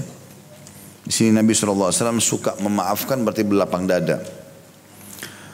Imam Bukhari rahimahullah berkata Abdullah bin Saleh mengabarkan kepada kami ia berkata Abdul Aziz bin Abi Salamah mengabarkan kepadaku dari Hilal bin Abi Hilal dari Atha bin Yasar an Abdullah bin Amr qal inna hadhihi al-ayata إن هذه الآية التي في القرآن يا أيها النبي إنا أرسلناك شاهدا مبشرا ونذيرا في التوراة نحوه Dari Abdullah bin Amr radhiyallahu ia berkata, sesungguhnya ayat ini ada dalam Al-Qur'an. Wahai Nabi, sesungguhnya kami mengutusmu sebagai saksi dan pemberi kabar gembira serta pemberi peringatan Juga dalam Taurat terdapat seperti itu. Seperti hadis di atas tadi. Maksudnya mirip dengan hadis sebelumnya. Yang menjelaskan kepada kita bahwasanya memang dasarnya ada perintah ini atau menyebutkan sifat Nabi SAW di dalam Taurat. Hadis selanjutnya 248 Imam Bukhari berkata rahimahullah Ishaq bin Al-Ala mengabarkan kepada kami ia berkata Amr bin Al-Harith mengabarkan kepada kami ia berkata Abdullah bin Salim Al-Ash'ari mengabarkan kepadaku dari Muhammad ya, yaitu Ibnu Wahib Az-Zabidi dari Ibnu Jabir yaitu Yahya bin Jabir an Abdul an Abdurrahman bin Jubair bin Nufair haddathahu anna abahu haddathahu annahu sami'a Muawiyah yaqul sami'tu minan nabiy sallallahu alaihi wasallam kalaman nafa'ani Allahu bih سمعته يقول أو قال سمعت رسول الله صلى الله عليه وسلم ini taba'atar ini taba'atar ribata fin nas absat absat absattahum. Fa inni la attabi'ur raibata fihim fa ubsidahum. Dari Abdurrahman bin Jubair bin Nufair ia mengabarkan kepadanya bahwa ia mendengarkan Muawiyah radhiyallahu anhu mengatakan aku mendengarkan dari Nabi SAW satu sabda yang semoga Allah memberiku manfaat dengannya. Aku mendengar beliau SAW bersabda aku mendengar atau ia berkata, aku mendengar Rasulullah SAW bersabda, jika engkau mengikuti keraguan pada manusia, niscaya engkau akan merusak mereka. Maka aku tidak mengikuti keraguan pada mereka, karenanya aku tidak ingin merusak mereka. Kandungan hadis ini, hadis ini menunjukkan dorongan dari seseorang atau seorang imam agar mengabaikan dan tidak mencari-cari aib orang lain. Imam maksudnya pemimpin ya. Kalau di dalam bahasa Arab dikatakan imam itu tidak harus imam solat, tetapi pemimpin secara global itu namanya imam juga. Hadis ini menunjukkan dorongan dari seorang imam atau pemimpin agar mengabaikan dan tidak mencari-cari aib orang lain serta anjuran agar menutupinya dan memaafkan mereka. Dan yang semisal dengan hadis ini adalah hadis naha Rasulullah sallallahu alaihi wasallam an yatruka ar-rajulu ahlahu lailan yatakhawwanahum aw yaltamisu atharatihim. Rasulullah SAW melarang seseorang mendatangi istrinya di waktu malam untuk menuduhnya berkhianat atau mencari kesalahannya. Hadis riwayat Muslim di nomor 715. Dan ini dari Jabir. Maksudnya hadis ini juga diriwayatkan oleh Imam Muslim. Hadis ini kita bedah dulu menjadi beberapa bagian. Pertama, dalam sanad hadis ini juga termasuk sanad yang sangat baik. Kalau seseorang itu dia mengajarkan kepada anaknya, anaknya itu diajarkan lagi kepada cucunya. Lalu mereka mengatakan, misalnya cucu mengatakan saya telah mendengarkan langsung dari ayah saya, ayah saya mendengarkan langsung dari kakek saya. Maka ini sebuah jalur sanad yang sangat kuat di dalam hadis. Mirip dalam riwayat ini. Abdurrahman bin Jubair bin Nufair haddathahu anna abahu haddathahu. Bahwasanya Abdullah ini Abdurrahman ini berkata dia telah dia langsung telah dibicarakan atau disampaikan hadis oleh ayahnya yang mendengarkan langsung dari Muawiyah. Dan Muawiyah bin Abi Sufyan radhiyallahu anhu adalah salah satu sahabat Nabi yang mulia. 20 tahun menjadi gubernur Syam dan Aman serta juga adil dan 20 tahun menjadi khalifah atau raja. Makanya dikatakan di zamannya Muawiyah itu 40 tahun adalah masa-masa pengabdian yang baik untuk Islam. Muawiyah berkata radhiyallahu anhu, saya pernah mendengarkan Nabi SAW berwasiat atau mengucapkan satu kata-kata yang saya telah mengambil manfaat darinya. Maksudnya seakan-akan beliau mengatakan, saya ingin kalian ambil manfaat juga nih. Apa kalimat itu? Kata Nabi SAW, jika engkau mengikuti keraguan pada manusia, setiap kali ada isu di tengah-tengah manusia, kau selalu mau mengikuti itu, menelusuri itu. Atau makna lainnya, setiap kali kau tunggangi keraguan orang, sehingga akhirnya kau bisa menjadikan itu sebagai aib mereka, niscaya engkau akan merusak mereka. Maka kata Muawiyah, oleh karena itu aku tidak mengikuti keraguan pada mereka karenanya aku karena aku tidak ingin merusak mereka. Makna hadis ini sejalan dari dikatakan dalam kandungan bahwasanya Nabi SAW melarang seseorang laki-laki mendatangi istrinya di malam hari kemudian untuk memata-matainya dan menuduhnya berkhianat. Apa yang kita bisa ambil dari hadis ini? Tentu bahwasanya tidak boleh seseorang muslim sengaja mencari-cari aib saudaranya. Pasangan kita pun begitu. ini kayaknya pasangan saya tenang-tenang saya ini. Mungkin ada selingkuhannya nih, misal. Oh mungkin begini dan begitu. Buat was-was, buat masalah sendiri. Saya pernah nasihati istri saya dengan poin bagi saya penting gitu kan. Kadang-kadang ini uh, kayaknya perlu beli obat ini nih. Kayaknya beli perlu obat ini. Terus saya bilang kenapa? Emang sakit? Enggak. Berjaga-jaga? Enggak, saya bilang enggak perlu. Enggak usah beli obat ini obat itu untuk apa? Kalau kita sakit, ya udah kita obati. Kalau enggak enggak usah. Kenapa melahirkan masalah yang tidak ada? Kan itu tidak ada masalah kan? Kenapa kok kesannya ada masalah? Beranjak dari sini bibit kecil ini akan jadi besar nantinya. Jadi semuanya diikuti dengan was-was. Semuanya diikuti dengan kecurigaan. Makanya tidak dibenarkan dalam syariat. Ya. Ada sebuah hadis yang lain berbunyi kata Nabi SAW, janganlah seorang laki-laki masuk rumahnya di malam hari kecuali dia sudah memberitakan pada istrinya. Lalu Nabi SAW jelaskan sebabnya. Kata Nabi SAW agar si istri sempat menyisir rambutnya yang berantakan dan mencukur bulu kemaluannya. Orang kalau datang safar biasanya akan ketemu istrinya, mungkin terjadi interaksi biologis. Maka dengan dia beritakan istrinya bisa siap-siap. Sehingga tidak ada celah aib. Sekarang kalau orang buat kejutan tiba-tiba datang, ternyata istrinya belum sikat gigi, ya. baru makan jengkol. penampilannya karena dia tahu suaminya nggak ada ya sudahlah malas dandan. Muncul. Itu sudah cukup membuat nanti suaminya ditunggangi oleh syaitan. Oh berarti jelek nih istri saya misalnya jadi lebih baik kita biarkan dia tampil dengan penampilan yang primanya yang baik lalu kita nikmati itu selesai. Tidak boleh kita sengaja mencari-cari aib gitu kan? Sama juga ibu-ibu begitu pada suaminya. Nggak boleh cari-cari aib. Kalau ada sesuatu yang kita tidak suka, kita bisa menggunakan bahasa-bahasa kiasan, gitu kan? Misal ada bau yang tidak sedap atau apa saja, kita pakai bahasa kiasan. Misal suaminya pulang keringatan, tiba-tiba mau peluk dia, dia mau tegur nggak enak, masya Allah, pulang kantor begini sudah ganteng, apalagi kalau mandi, gitu kan? Pasti lebih ganteng gitu. Bahasa kiasan sebenarnya. Sama aja dengan dia bilang, wah bau sekali, mandi dulu deh gitu. Ya. Tapi mungkin dengan bahasa-bahasa yang lebih santun gitu kan. Bisa dengan bahasa-bahasa yang lebih baik. Atau mungkin dibisikin di kupingnya dengan bahasa yang baik. Tadi ada seperti ini loh. Mudah-mudahan nanti bisa diperbaikin ya. Orang tidak dengar gitu ya. Mungkin itu bisa lebih baik. Kesimpulan dari apa yang kita sampaikan atau ambil dari hadis ini adalah seseorang tidak boleh sengaja mencari-cari kesalahan orang lain sehingga menjadikan itu sebagai pemicu untuk menilai aib orang. Makin kita tidak tahu makin bagus. Ingat, tugas kita hanya sampai ajal datang. Saya sebagai suami hanya sampai ajal saya datang. Setelah ajal saya selesai datang bukan urusan saya lagi. Harta warisan mereka bagi apa saja silahkan. Tugas saya selama saya jadi suami sudah saya jalankan. Tugas saya sebagai ayah sampai ajal saya datang. Ibu juga begitu. Tugas saya sebagai istri mengabdi selama saya istri. Saya meninggal selesai. Balasannya akan ditemukan di sana. Jangan rusak itu karena waktu kita terbatas. Saya sering bahasakan begitu bahwasanya kepada istri saya saya katakan itu kepada jemaat juga kita cuma sampai bertugas sampai ajal datang jangan dirusak ini jalankan saya perintah agama semampu kita dan jangan korek-korek yang kita tidak tahu nggak usah sengaja korek-korek sengaja periksa handphone. Kenapa ini? Kenapa begitu? Kau pasti diam-diam nih ada ini. Kadang-kadang tidak ada apa-apa. Lagi minum teh berdua enak. Tehnya manis enak. Pisang gorengnya enak. Jadi berubah jadi pahit. Karena bertanya pada hal yang tidak perlu. Kayaknya kau nggak pernah cerita soal kantormu deh. Ada rahasia nih ya. Kayaknya kamu keluar kemarin sama temanmu ke mana aja tuh. Nah gini dan begitu. Untuk apa ditanya? Gak perlu. Kita nggak tahu nggak usah. Gak usah dibongkar-bongkar, gak usah takut Saya kadang-kadang bahkan kalau istri saya cerita sesuatu, saya lihat ada tertuju kepada hal yang bagi saya tidak manfaat, saya alihkan pembicaraan. Gak perlu saya tahu itu, saya nggak mau, saya nggak mau tahu.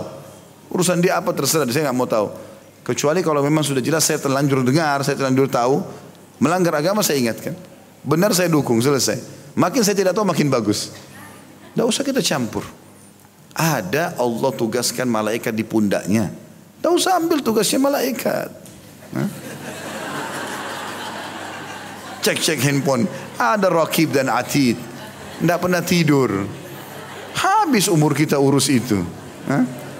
Habis. Ini ibu-ibu terutama ini. Paling hobi periksa handphonenya suami. Bikin pusing kepala. Baca Quran. Lebih bagus. Kalau ibu tahu benar dukung salah. Ingatkan. Selesai. Itu tugas kita kan. Yang lain tidak usah. Ingat Nabi SAW itu kalau sudah mandi bersih, habis sholat duha, sering kali beliau jalan-jalan. Begitu keluar dari rumahnya, ada sahabat sudah nunggu depan rumah. Kalimat pertama Nabi, jangan ada yang ceritakan aib sahabatku. Karena aku ingin bertemu dengan mereka dalam kondisi lapang dada. Ini bab kita kan lapang dada. Lapang dada. Ini baru buka pintu, sudah tahu belum? Baru telepon, udah tahu belum? Gosip duluan. Hah? Kenapa ini? Tidak usah sudah tahu belum, tidak perlu. Kalau orang bertanya, oke okay, kita jawab. Kalau ada informasi penting, oke okay, kita sampaikan, gitu kan? Tapi kalau perlu, kalau enggak, enggak usah. Apalagi berhubungan dengan masalah aib orang, ini berbahaya nih. Jadi ini hadis mulia sekali. Kata Nabi Rasulullah SAW melarang seseorang mendatangi istrinya di waktu malam untuk menuduhnya berkhianat atau mencari kesalahannya. Ini pernah terjadi pada Aisyah radhiyallahu anha. Beliau pernah uh, malam hari terbangun gitu kan. Kemudian beliau lihat Nabi SAW tidak ada. Maka dia curiga jangan sampai Nabi ke istri lain. Maka dia pun buru-buru bangun kemudian mencari Nabi. Cari, cari, cari nggak ada. Semua rumah istri yang lain diketuk. Ada Nabi nggak di situ? Ada Nabi nggak di situ? Ada Nabi nggak di situ? Nggak ada. Ini kan malam kau hai Aisyah. Semua rumah nggak ada. Sampai akhirnya Aisyah masuk ke dalam masjid. Baru dapat Nabi dalam masjid. Lagi sholat. Waktu itu kebetulan malam nisfu Syaban, malam pertengahan Syaban, mau Ramadan. Nabi SAW lagi sholat malam gitu kan. Maka masuk dalam masjid. Lalu Aisyah, Nabi sudah tahu nih, karena nafasnya Aisyah terengah-engah masuk ke masjid.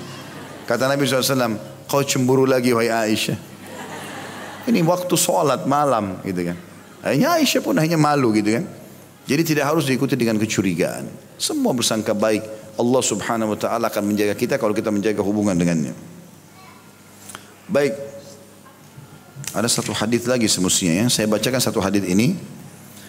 Kata Imam Bukhari rahimahullah nomor 249, Muhammad bin Ubaidillah mengabarkan kepada kami ia berkata, Hatim mengabarkan kepada kami dari Muawiyah bin Abi Muzarrid dari ayahnya ia berkata, Sami itu Abu Hurairah radhiyallahu anhu yaqul, sami'a udunaya hatani wa basru aynaya hatani Rasulullah sallallahu alaihi wasallam akhadha jami'an bi kaffai bi kaffai bi kaffiyya atau bi Al-Hasan awil Husaini salawatullahi alaihima wa qadamai wa qadamaihi ala qadami Rasulillah sallallahu alaihi wasallam. Wa Rasulullah sallallahu alaihi wasallam yaqul irqah. Qala farakiya al-gulam hatta wada'a qadamaihi ala sadri Rasulillah sallallahu alaihi wasallam. Thumma qala Rasulullah sallallahu alaihi wasallam iftafak. Thumma qabbalah. Thumma qala Allahumma ahibbahu fa inni uhibbuh. Aku mendengarkan Abu Hurairah anhu berkata, dua telingaku ini mendengar secara langsung dan dua mataku ini melihat secara langsung kedua tangan Rasulullah SAW memegangi kedua tangan Al Hasan atau Al Husain satu dari dua cucu beliau ini salah satunya. Salawat Allah tercurah atas keduanya atau kedua kakinya pada kaki Rasulullah SAW lalu beliau bersabda manjatlah.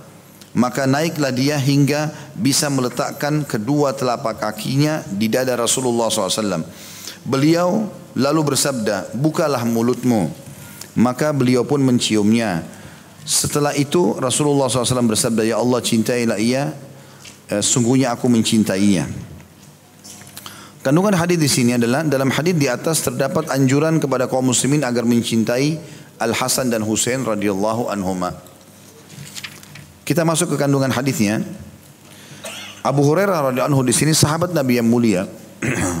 Walaupun belum lama masuk Islam, tetapi beliau termasuk sahabat yang paling banyak meriwayatkan hadis. Karena setiap hari kerjanya ikutin Nabi, setiap hari. Abu Hurairah tidak punya pekerjaan khusus radhiyallahu anhu. Ini sudah pernah saya ceritakan kisah beliau. Insya Allah di YouTube sudah ada tentang kisah di serial sahabat ya. Sudah ada 40 orang sahabat sekian yang kita bahas dengan izin Allah SWT. Dan semoga Allah mudahkan insya Allah kita bahas sisa dari sahabat-sahabat dan sahabiat ini. Maka di situ saya sudah jelaskan tentang siapa dia, kenapa dinamakan Abu Hurairah atau Abu Hir, apa sebabnya, keutamanya segala macam. Di antaranya adalah beliau termasuk paling banyak meriwayatkan hadis. Dan beliau pernah mengatakan saya punya dua dua karung hadis. Satu karung saya sudah kasih kalian, satu karung lagi belum saya asik kepada kalian. Kalau saya sampaikan kepada kalian, leher saya bisa terputus. Artinya ada banyak yang saya tahu dari Nabi SAW ini. Mungkin kalau saya sampaikan orang jadi bingung kalau mendengarkan itu. Maka tidak semua saya ajarkan, gitu loh, kata beliau. Maka beliau pernah memberikan kesaksian untuk membenarkan apa yang beliau sampaikan. Beliau mengatakan kedua telingaku ini mendengar langsung, mataku melihat langsung, aku lihat sendiri Nabi melakukan ini. Apa yang Nabi lakukan? Ternyata Nabi SAW pernah kedatangan salah satu cucunya. Kalau riwayat yang lebih banyak dipegangi ulama adalah Al Hasan radhiyallahu anhu. Lalu kemudian Nabi SAW pegang tangannya dan kakinya, kedua kakinya Hasan ini menginjak telapak kaki Nabi. Jadi seperti Nabi kalau mau gendong ya, ambil dipegang kedua telapak tangan. Lalu Nabi menyuruhnya manjatlah. Maka Al Hasan pun menginjakkan kakinya ke betis Nabi, ya, ke paha Nabi sampai ke dada Nabi SAW. Sampai ke dada Nabi SAW. Ini menandakan bentuk kasih sayang beliau kepada anak kecil. Ya, dan Nabi SAW sangat sayang dengan anak kecil. Dan ternyata dengan cara seperti ini bisa mengambil hati anak-anak. Memang anak-anak itu ada masanya di mana kita bermain sama mereka itu masa anak-anak. Apa pun yang kita ingin sampaikan kepada mereka harus dengan cara main. Itu biasanya tujuh tahun ke bawah. Kalau sudah mulai masuk remaja, sudah di atas 10 tahun, ya, maka kita harus menjadi sahabatnya. Memahami pola pendidikan ini penting. Kita nggak bisa lagi masuk dengan bercanda, bisa sesekali tapi kita masuknya dengan jadi sahabatnya. Karena di, di masa umur remaja ini 14 tahun, 10 tahun, 14 tahun sampai umur 17 tahun ini lagi masa-masanya ingin punya kenalan banyak. Kalau kita tidak menjadi temannya sebagai orang tua, maka dia malah menjadikan teman-temannya sebagai patokan dan ini berbahaya. Karena orang anak-anak remaja ini tidak punya ilmu mereka dalam tidak punya pengalaman dalam hidup. Maka semua isinya pujian. Walaupun temannya mau buat hal-hal yang ngawur ini. Ya. Mau loncat dari pohon pun, oh hebat kamu. Semua hebat. Loncat dari jurang juga nggak masalah, patah kakinya, balap-balapan, oh bagus. Padahal bisa mati gitu kan. Maka di sini kita jadi sahabatnya. Kalau dia sudah dewasa di atas 20 tahun, 17 tahun ke atas, maka kita boleh menghardik dia kalau dia salah. Ini nggak boleh loh, ini gini-gini. Tapi semuanya dengan ketegasan bukan kekerasan ya. Karena kekerasan akan merusak ini. Ada banyak saya lihat orang tidak paham pola ini sehingga anaknya di bawah 7 tahun semuanya dengan pukulan. Semuanya dengan marah dan emosional. Sehingga ada ibu-ibu subhanallah baru dua anak atau tiga anak sudah putih semua rambutnya. Ya. Karena tiap hari marah kerjanya. Cubit sana, cubit sini, jambak anaknya, pukul. Ini anak amanah dari Allah. Mereka tidak ngerti apa-apa.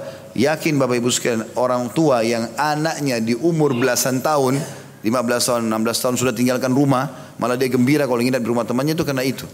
Bagi dia rumah itu selalu momok menakutkan. Yang ada cuma marah, pukul, salah, nggak ada kebenarannya gitu. Ini berbahaya sekali, nggak boleh. Sementara itu amanah buat kita, bukan amanah buat orang lain. Kita harus menjaga masalah itu. Di antara pola Nabi SAW terapkan di anak-anak adalah dengan cara merangkulnya, memberikan kesempatan dia bermain.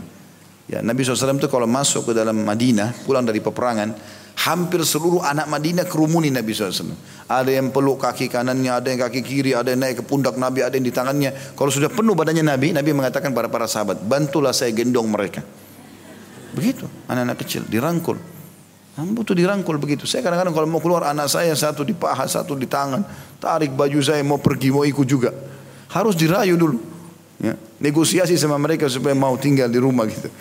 Ya, karena pernah ikut di pengajian akhirnya tidur gitu atau ngantuk atau dia nangis. Yang saya berhentiin pengajian sebentar gitu. Jadi ada alamnya sendiri. Ini Nabi SAW contohkan masalah. Ini bentuk kasih sayang kepada anak-anak. Ini mirip dengan hadis Nabi SAW juga.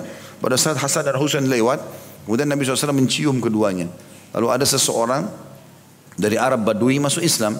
Dia mengatakan, ya Rasul, apakah kalian mencium anak, kalian? Saya punya 10 anak, gak pernah saya cium dari dulu. Kata Nabi SAW, saya mau buat apa lagi kalau Allah angkat kasih sayang dari dalam hatimu. Maka merangkul mereka, mencium mereka. Bahkan subhanallah banyak, ini ibu-ibu resep yang sangat mujarab. Anak sakit, sembuh anak itu dengan pelukan yang hangat dari ibunya.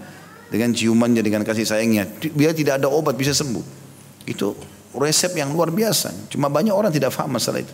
Anaknya nangis, sudahlah nggak usah nangis. Malah dimarahin. Loh orang sakit, terus gimana? Kan gitu. Contoh saja. Kemudian sabda Nabi SAW di sini ada dua perintah beliau irqah dan iftahfak. Irkah artinya manjatlah. Maka termasuk bentuk sayang kepada anak-anak adalah biarkan mereka naik ke tubuh kita. Itu sudah biasa. Tentu di masa mereka anak-anak ya. Dan saya subhanallah ini pola anak-anak. Saya kalau tidur di atas ranjang, anak-anak kecil saya datang pada naik. Memang sengaja naik. Ya. Mau saya tidur pun digangguin sama dia. Gitu kan. Mereka gangguin itu sudah biasa. Maka kita bermain sama mereka. Dan irka, itu iftahfak antara buka mulutmu artinya Nabi SAW mencium sampai ke mulut anak kecil. Ya. Riwayat lain juga beliau mengecip, mengecup pipi anak-anak gitu kan. Bahkan Nabi SAW pernah memangku anak sahabat yang sampai kencing dan membasahi baju beliau. Sallallahu alaihi wasallam. Beliau cuma tersenyum. Tidak dibawa dengan kasus emosional gitu ya. Lalu yang terakhir kita ambil pelajaran sebagaimana disebutkan dalam hadis ini bahwasanya adalah keutamaan cucu Nabi SAW Al Hasan dan Husain. Ya karena memang Nabi SAW mengatakan ya Allah sungguhnya aku mencintai anak ini maka cintailah dia. Jadi salah satu bentuk kecintaan kita kepada Nabi SAW adalah mencintai cucu beliau alaihi wassalatu wassalam. Dan di sini kata perawi hadis Abu Hurairah Hasan atau Husain alaihi wassalatu wassalam. Untuk mereka salawat. Dan ini betul ya. Untuk keturunan Nabi SAW boleh kita mengatakan kalimat ini. Kita, kita baca dalam salawat kita. Allahumma salli ala Muhammadin wa ala ali Muhammad. Ya, ada kalimat ini tentunya. Allahu alam. Begitu saja bihamdika an la ilaha illa anta astaghfiruka wa atubu ilaik. Wassalamualaikum warahmatullahi wabarakatuh.